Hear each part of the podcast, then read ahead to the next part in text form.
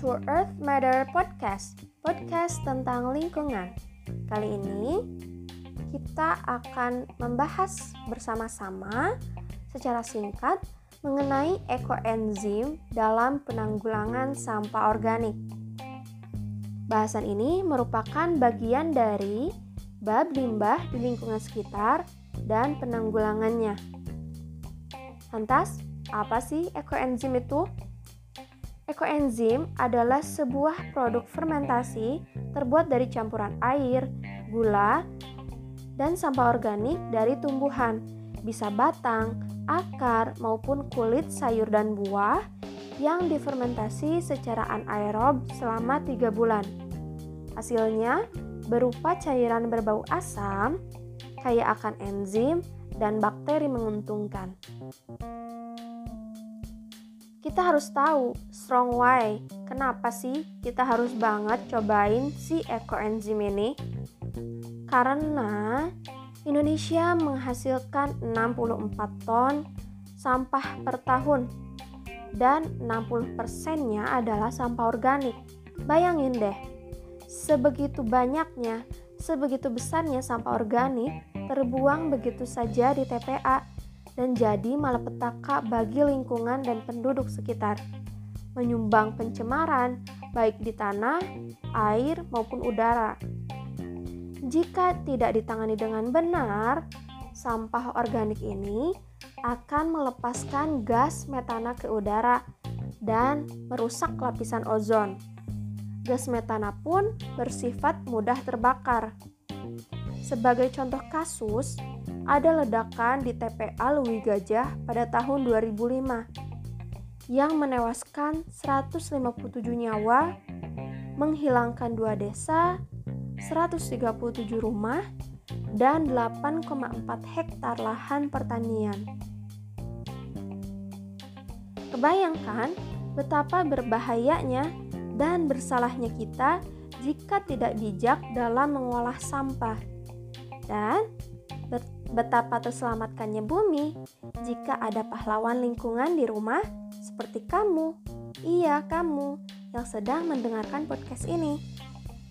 Setelah kita mengetahui apa itu ekoenzim, strong Y-nya, so kita lanjut cara pembuatan ekoenzim.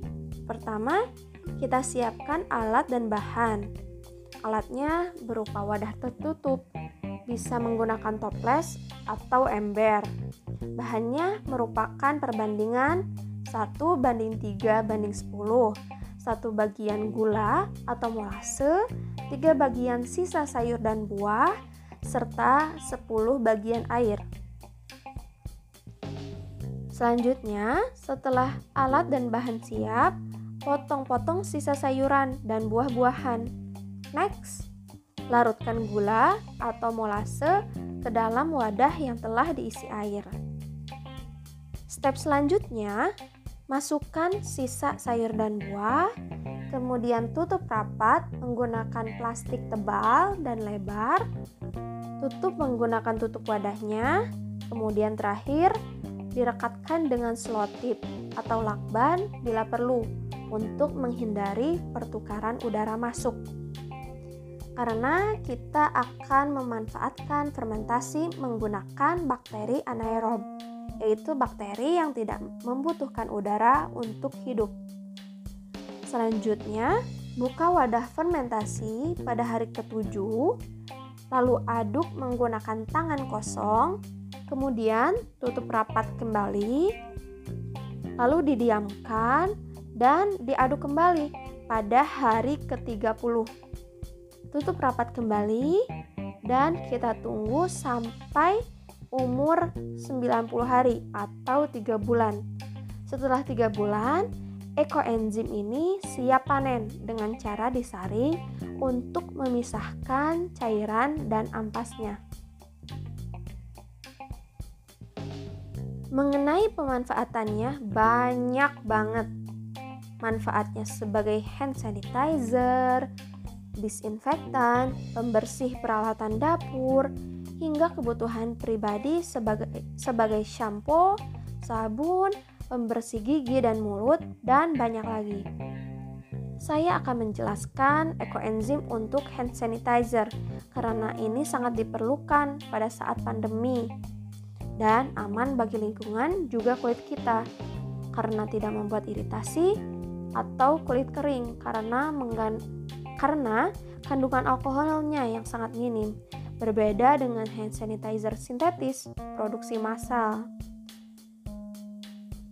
Caranya adalah dengan mencampur cairan ekoenzim sebanyak 1 ml dengan air sebanyak 400 ml lalu masukkan ke dalam botol semprotan. Hand sanitizer siap digunakan. Untuk cara pemanfaatan yang lainnya, kita bertemu di podcast selanjutnya ya. We must take care our home, our earth, because there is no planet B to live the life. So that's all from me. See you next week. Bye bye.